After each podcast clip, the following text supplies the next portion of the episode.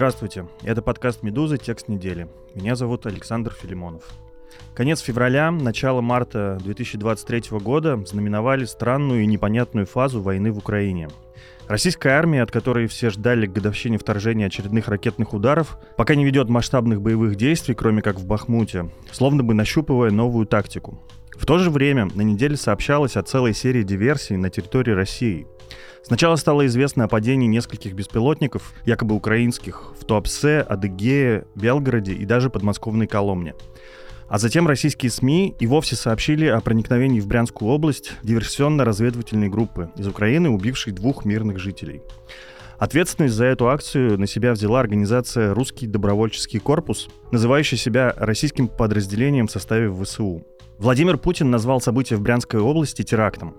В офисе Владимира Зеленского свою причастность к диверсиям отрицают, списывая их на партизанское движение в России. Редакторы отдела «Разбор» внимательно изучили доступные свидетельства о произошедшем. И сегодня, насколько реальны и опасны эти диверсии, и может ли быть к ним причастна Украина, в нашем подкасте расскажет военный эксперт «Медузы» Дмитрий Кузнец.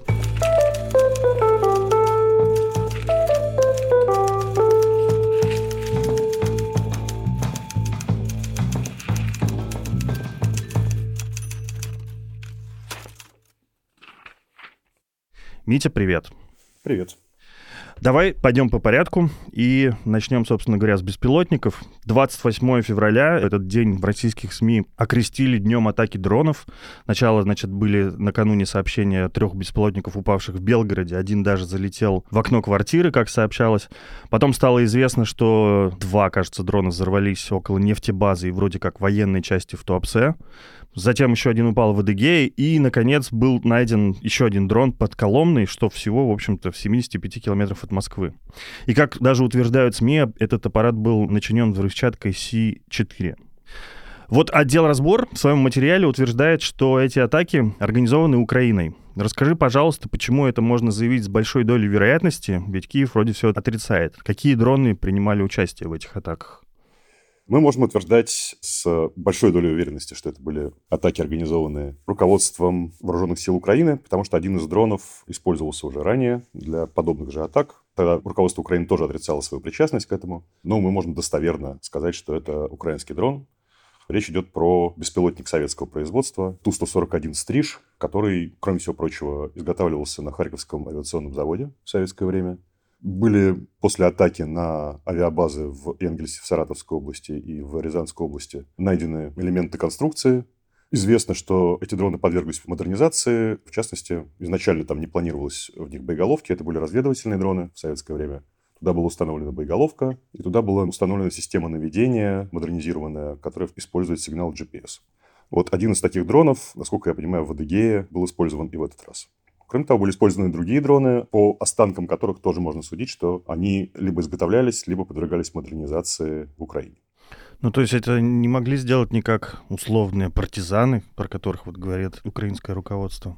Про большинство дронов можно сказать, что эти дроны невозможно запустить незаметно с территории России. Тот же Ту-141 «Стриж», на секундочку, имеет длину 16 метров, и для его запуска используется довольно громоздкая специальная установка вряд ли ее можно спрятать где-то в гараже и потом запустить. Ну и все эти дроны по своей конструкции имеют большую дальность, несколько сотен километров. И, в общем, все равно откуда их запускать. Понятно. Скажи, пожалуйста, почему, если они такие большие, громоздкие, почему российское ПВО не видит их? То есть они вот спокойно долетели аж до Коломны, например. Ну, российское ПВО не имеет сплошного покрытия воздушного пространства. Кроме того, насколько можно судить, все эти дроны используются на малых высотах, что затрудняет их обнаружение радиолокационными средствами. Системы визуального наблюдения, которая там использовалась, допустим, в Великую Отечественную войну, в России тоже не существует. Пока не существует. Российское ПВО пытается прикрыть объекты стратегические. Насколько можно судить во время этой атаки, это было скорее успешно. Мы не знаем ни об одном достоверном случае поражения каких-то важных целей. Но думаю, что командование Украины это должно устраивать. Чем больше Россия будет использовать ПВО не на фронте, а в глубине страны, тем для Украины лучше. То есть это можно с точки зрения Украины все-таки назвать успешными атаками, да, или, или как? Насколько можно судить, идея этих атак такая же, как у российских ударов по энергетической инфраструктуре Украины, которые начались еще осенью. Сама инфраструктура является такой целью, которую невозможно не защищать. Невозможно не поставить систему ПВО для того, чтобы попытаться отбить атаки крылатых и баллистических ракет и дронов. Но основной целью как раз является это самое растягивание ПВО по всей стране. Собственно, украинское командование, насколько можно судить, решило, что в эту игру могут играть двое. И им вполне доступны те же средства, может быть, чуть худшего качества, но вот, скажем, тот же самый «Стриж» является собой крылатую ракету фактически. Мало того, двигатель у нее совпадает с некоторыми крылатыми ракетами, которые стояли на вооружении Советского Союза и сейчас э, на вооружении российской армии. А другие дроны являются буквальным аналогом иранских этих самых шахедов, которые в России называются Герань-2. И это все технологически доступно Украине, тем более с помощью Запада, поскольку Украина не отрезана от передовых технологий, в отличие от России. Проблемы только, насколько можно судить, могут быть с масштабным производством, потому что, конечно, после начала войны украинская экономика, украинская промышленность находится в не очень хорошем состоянии. Вот да, я как раз хотел спросить про то, насколько это может быть масштабное, да, действительно, производство. Ты говоришь, что эти стрижи фактически крылатые ракеты, причем в изготовлении намного дешевле в разы, чем изготавливаются там в России. Но при этом ты тоже говоришь, что это, в общем, морально устаревшие уже аппараты, очень громоздкие. Есть ли какие-то еще вот э, в распоряжении Украины более современные альтернативы, и насколько, правда, это может быть массово? То есть, чтобы такие там были большие атаки дронов, ну вот как есть сообщение, когда атаки дронов на Киев идут, там летят по 30 штук. Может ли такое же сделать Украина в ответ? Пока судить об этом сложно. Мы видели только атаки небольшого масштаба. Мы видим, что российское командование предпринимает какие-то меры к тому, чтобы эти атаки отбивать. Понятно, что для того, чтобы эта угроза со стороны Украины оставалась, масштабы этих атак должны быть больше, потому что лучший способ преодолеть ПВО – это насытить это ПВО целями. Чем больше целей, тем ПВО сложнее справляться с атакой. Пока сложно судить, до какой степени Украина может масштабировать производство этих самых дронов. Мало того, наверное, можно с некоторой долей уверенности сказать, что те же самые стрижи заново не производятся, а они модернизируются вот из наличия, что называется, украинской армии. А произведено их было чуть более 150 штук, и не все остались в распоряжении Украины. Большая часть, наоборот, как раз осталась в России. Но думаю, что Украина будет к этому стремиться, как к получению каких-то аналогов западных, или, может быть, даже закупки коммерческих дронов, которые можно было бы довести до уровня хотя бы того же самого «Шахеда». Уже известны случаи использования сельскохозяйственных дронов в качестве дронов «Камикадзе». Но самое главное, конечно, направление, по которому пытается идти украинское командование, это получение доступа к американским ракетам для РСЗО «Хаймарс», только не тем ракетам, которые используются сейчас, а баллистическим ракетам с дальностью до 500 километров и с мощной боеголовкой. В этом случае можно сказать, что такие ракеты превосходят большинство ракет, которые есть у России и были по своим тактико-техническим характеристикам. Но США до сих пор отказывала в поставках этих ракет, опасаясь, что это вызовет неконтролируемую эскалацию в отношениях между Москвой и Вашингтоном.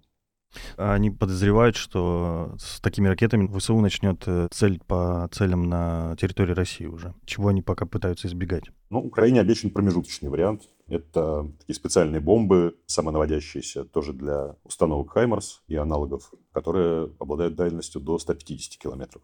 Напомню, что сейчас Украина использует ракеты с дальностью до 85 километров. По крайней мере, для приграничных областей, а также для аннексированного Крыма это важный момент. Угу. И все-таки возвращаясь к беспилотникам, у меня такой еще дилетантский вопрос. Ну, ты говоришь, что Минобороны России вроде как эффективно сейчас справляются с этими э, вот атаками, какие есть. Хотя мы видим в СМИ просто сообщение о том, что просто упал дрон. Да? Минобороны очень редко комментируют. Они только, по-моему, говорили про Дегею и про Топсе. Кажется, они сказали, что вот да, они были действительно нейтрализованы. А там, например, тот, который упал в Коломне, есть ощущение, что его действительно не видел никто. Скажи мне, пожалуйста, могут ли такие беспилотники вообще долететь до Москвы, например, незамеченными?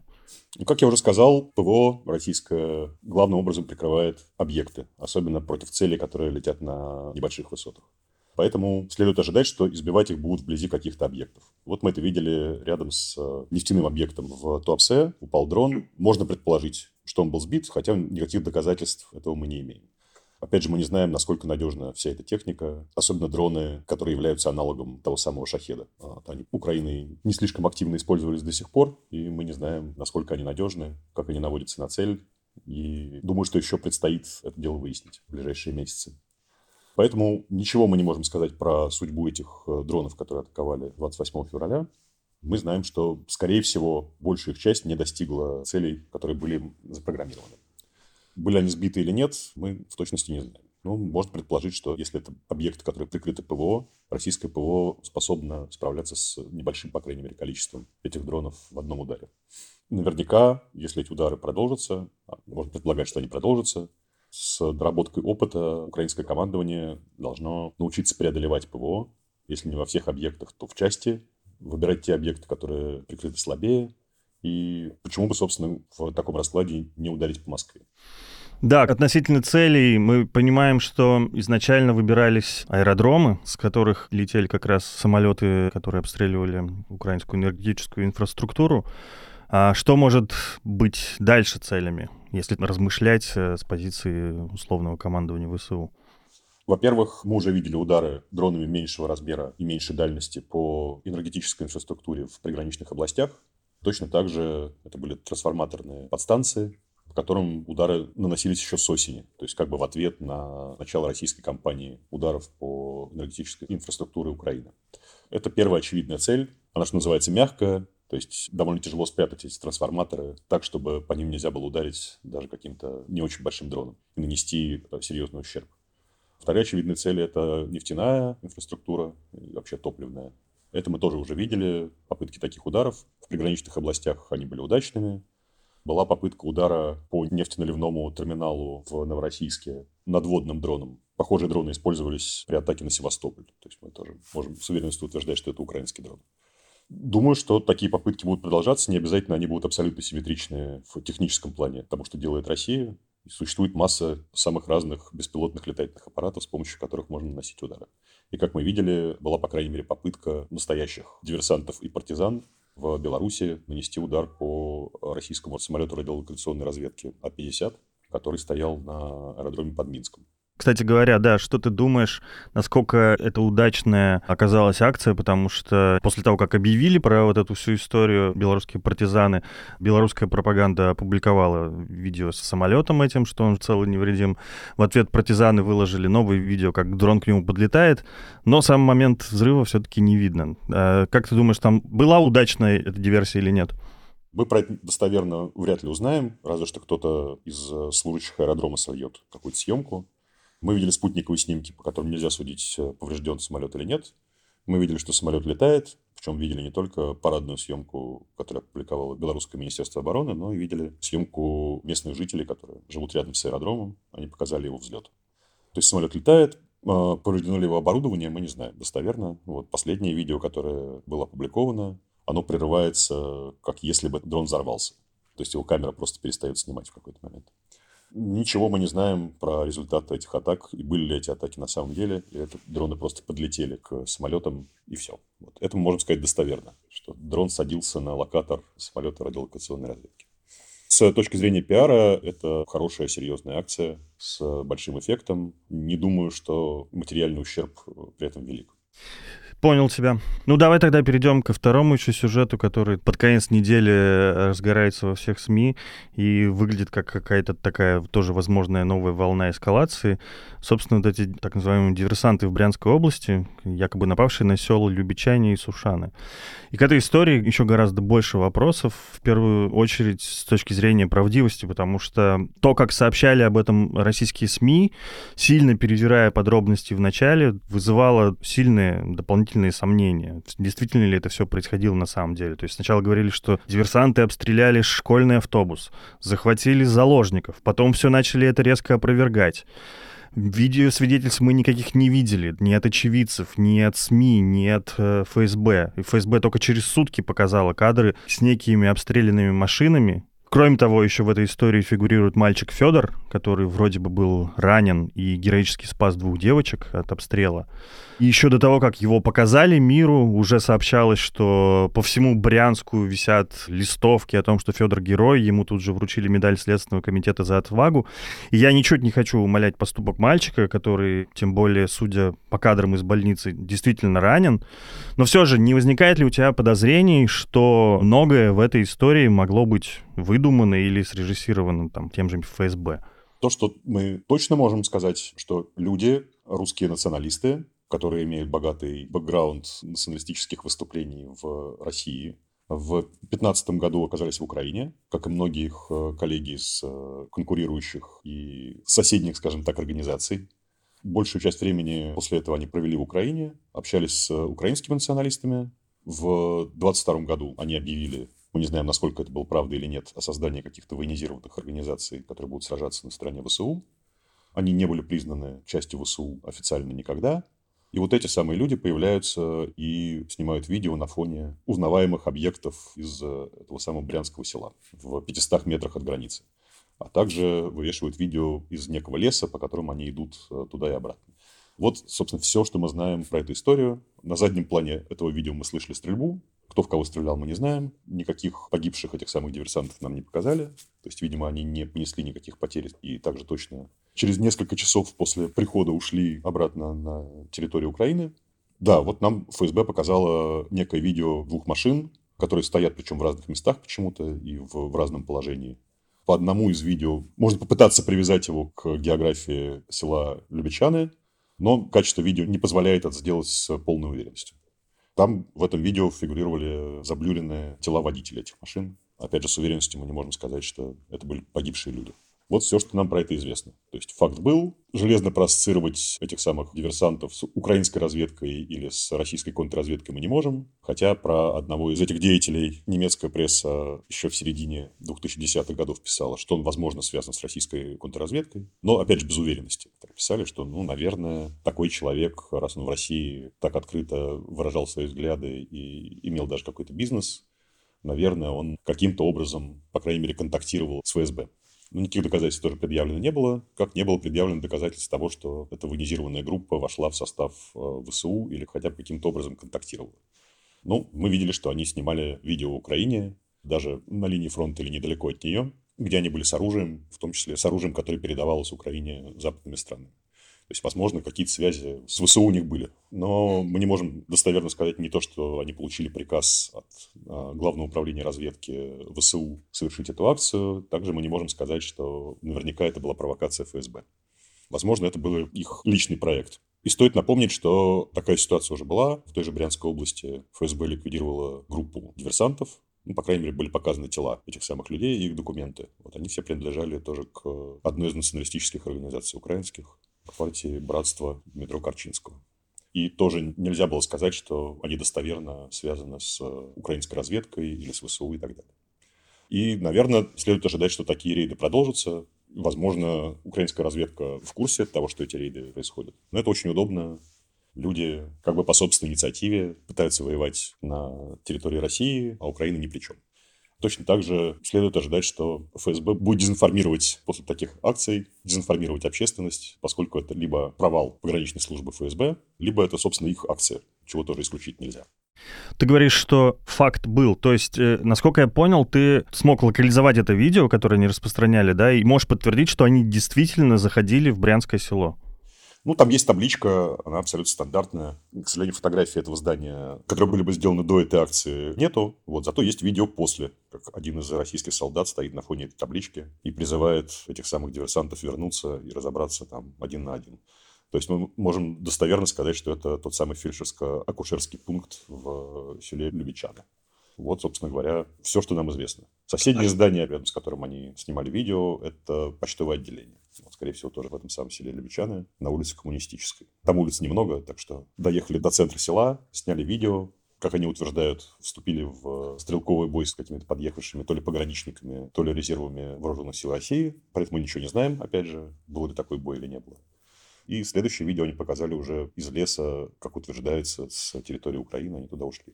А потом ФСБ заявило, что оно их выдавило на территорию Украины и ликвидировало массивным артиллерийским ударом. Подтверждения чего мы тоже не имеем. Я тебя хочу спросить, немножко возвращаясь опять к этому русскому добровольческому корпусу, как он себя называет. Достоверно ты говоришь, что они там фотографировались даже с оружием, западным оружием в, в Украине. Какие-то есть еще более-менее достоверные факты, что они где-то принимали участие в каких-то боевых действиях или непонятно про них ничего? Кроме их видео, по которым тоже нельзя с уверенностью сказать, что они принимали участие в боевых действиях, ничего кроме этих видео нету. Ну вот они куда-то едут, и даже что-то вокруг взрывается. Вот все, что мы про них знаем, ну а также с их слов, э, что они участвовали в боевых действиях на границе Донецкой и Запорожской областей, ну, видимо, в районе Великой Новоселки. Есть там такой пункт. Вот, собственно, все, что известно про их боевой путь. Тактика чеченских тикток-войск немножко напоминает. А скажи, возможно ли вот такая диверсия, в принципе, там вот как они утверждают, границу перешли 45 человек, разделились, дошли в два села. Вообще могут так незамеченными там на этом участке границы пройти диверсанты и что-то такое учудить? Ну, про второе село мы ничего достоверно не знаем. Есть два видео из этих села, они хорошо геолоцируются, но кто их снимал, то есть там нет никаких в кадре диверсантов или украинских солдат или кого бы то ни было. Это, собственно, про село Сушаны. Там как раз есть хорошие привязки для того, чтобы можно было понять, где это происходит. Но что происходит, решительно непонятно. Оба села находятся меньше, чем в километре от границы. С другой стороны границы находится большой лес. В обоих случаях разные леса, но тем не менее. Как известно, оборудованной границы между Россией и Украиной, в том смысле, в котором она была, в советские времена нету. Мало того, после реформы погранслужбы не существуют и пограничные войска, не существуют заставы. Вот то, к чему мы привыкли из советских фильмов про пограничников. Вот. А есть объектовая охрана границы, где пограничная служба совместно с местными органами внутренних дел и при помощи частей вооруженных сил России должны оборонять объекты на территории России.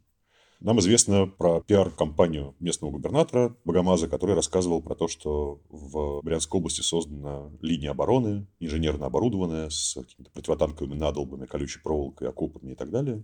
Показывали какие-то куски этой линии. Ну, видимо, она в районе этих сел отсутствовала, хотя, как я уже сказал, вот от того места, где в Любичанах снимали видео эти диверсанты, до границы 500 метров. Ну, значит, в селе некому было оборонять границу. Но, в принципе, это неудивительно. Все, что мы знаем про состояние границы до начала российского вторжения, она фактически не имела никакой охраны. Все попытки создать какие-то линии обороны, в общем, эти линии обороны никто не проверял. Есть какие-то спутниковые снимки. Эти линии обороны не сплошные. И, в общем, не составляет труда найти слабое место в этой охране границы и провести акцию на несколько часов даже вот, как мы видим, с захватом села. Давай напоследок я еще такое вот спрошу со слов вот этих э, ребят. Мы понимаем, что они вроде как российские добровольческие военные подразделения. И я понимаю, что и ВСУ ничего не комментирует, и мы мало что знаем. Но, может быть, какие-то... Ты, поскольку постоянно изучаешь все, что касается войны, может быть, у тебя есть какие-то сведения. Занимается ли ВСУ все-таки такой вот диверсионной деятельностью? И может ли это быть какой-то их реальной тактикой новой в следующей фазе войны? Мы не видели действий реально подготовленных ВСУ или Главным управлением разведки групп глубоко за линией фронта. Хотя, в принципе, ничего удивительного бы не было, потому что это в советской традиции, из которой выросли, собственно, и вооруженные силы Украины. То есть мы все прекрасно знаем про то, что готовились силы спецназа для действий в тылу врага, но, видимо, это все не так просто оказалось на практике ну, понятно, мы слышали обвинения ФСБ про то, что такие группы существуют действуют на территории России. Вот, но все, что мы видели, это какие-то группы и лица, которых прямо связать с украинскими спецслужбами тяжело. Вот. Возможно, они имеют какие-то связи, но это не было доказано по-настоящему ни разу. Но обвинения такие были, это естественно. Можем предположить, что украинское руководство или руководство украинских спецслужб часто бывает в курсе деятельности таких групп, поддерживает с ними связь и, возможно, оказывает им какую-то помощь но специально делает так, чтобы прямые обвинения в причастности было сделать сложно. Поэтому вряд ли стоит ожидать широкомасштабной диверсионной войны, централизованной и организованной именно украинскими властями. Но наверняка такие акции продолжатся, хотя потому, что, как мы видим, они имеют мощный пиар-эффект. Спасибо за внимание. Это был подкаст «Текст недели». Несмотря на присвоенный «Медузе» статус нежелательной организации в России, вы можете свободно и безопасно продолжать читать наши издания, слушать наши подкасты, подписываться на соцсети и рассылки, скачивать и пользоваться приложением, которое умеет обходить блокировки Роскомнадзора. Риск преследования для граждан России может возникнуть, если вы будете репостить и распространять наши материалы, а также переводить деньги «Медузе» даже из-за границы. Пожалуйста, не подвергайте себя этой опасности. Если вы все-таки хотите помочь «Медузе», расскажите о ней своим иностранным друзьям. Они могут оформить пожертвование редакции по адресу support.meduza.io. Спасибо, до новых встреч.